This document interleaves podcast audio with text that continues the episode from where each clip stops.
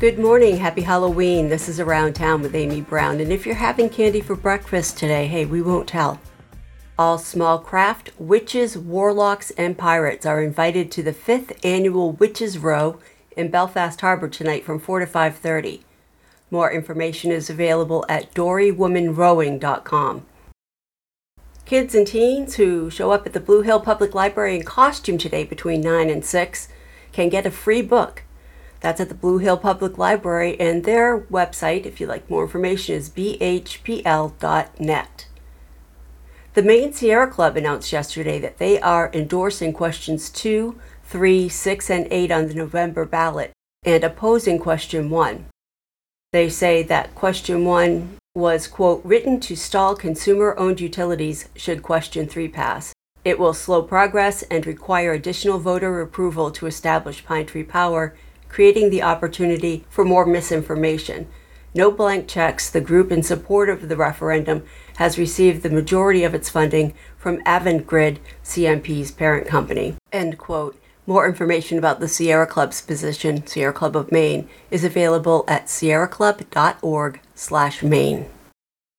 The Natural Resources Council of Maine has taken a position on questions 1, 2, 3, and 6, encouraging a yes vote on 2, 3, and 6, and also, as did the Sierra Club of Maine, a no vote on question 1. Regarding question 1, NRCM says, quote, this is a cynical attempt led by Central Maine Power, CMP, to undermine the proposal for a consumer owned utility by trying to block it through a second vote if question 3 passes.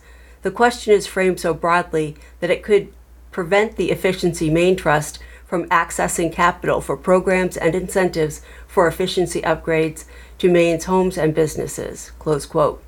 More information is available at nrcm.org. The legislature's Government Oversight Committee will be having a meeting tomorrow to discuss the DHHS and their Child Protective Services. People can attend in person in Augusta or by going to legislature.maine.gov and connecting with the Government Oversight Committee's audio.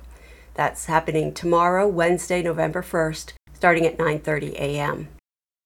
The Maine CDC reminds Maine residents and visitors that ticks remain active well into the fall here in Maine, despite dropping temperatures, and encourages steps to prevent tick bites. Adult deer ticks are active in the fall at least through November.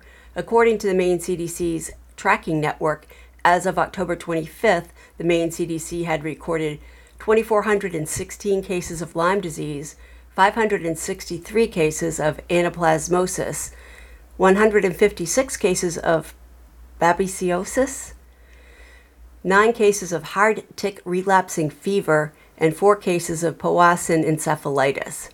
More information at the CDC page at maine.gov.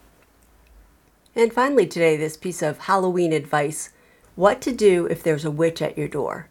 Step one, invite them in. Step two, make tea. Step three, plot against the Puritans. And that's a tip you can really use year round. Thanks, social media. So there you have it. You can go out on Belfast Harbor tonight. You can invite a witch in for tea. You can eat candy for breakfast. What a great holiday. I hope you all enjoy it. This is Around Town with Amy Browne. You can reach me at news at weru.org. We're here every weekday morning at 8 a.m., only here on your community radio station, WERU FM.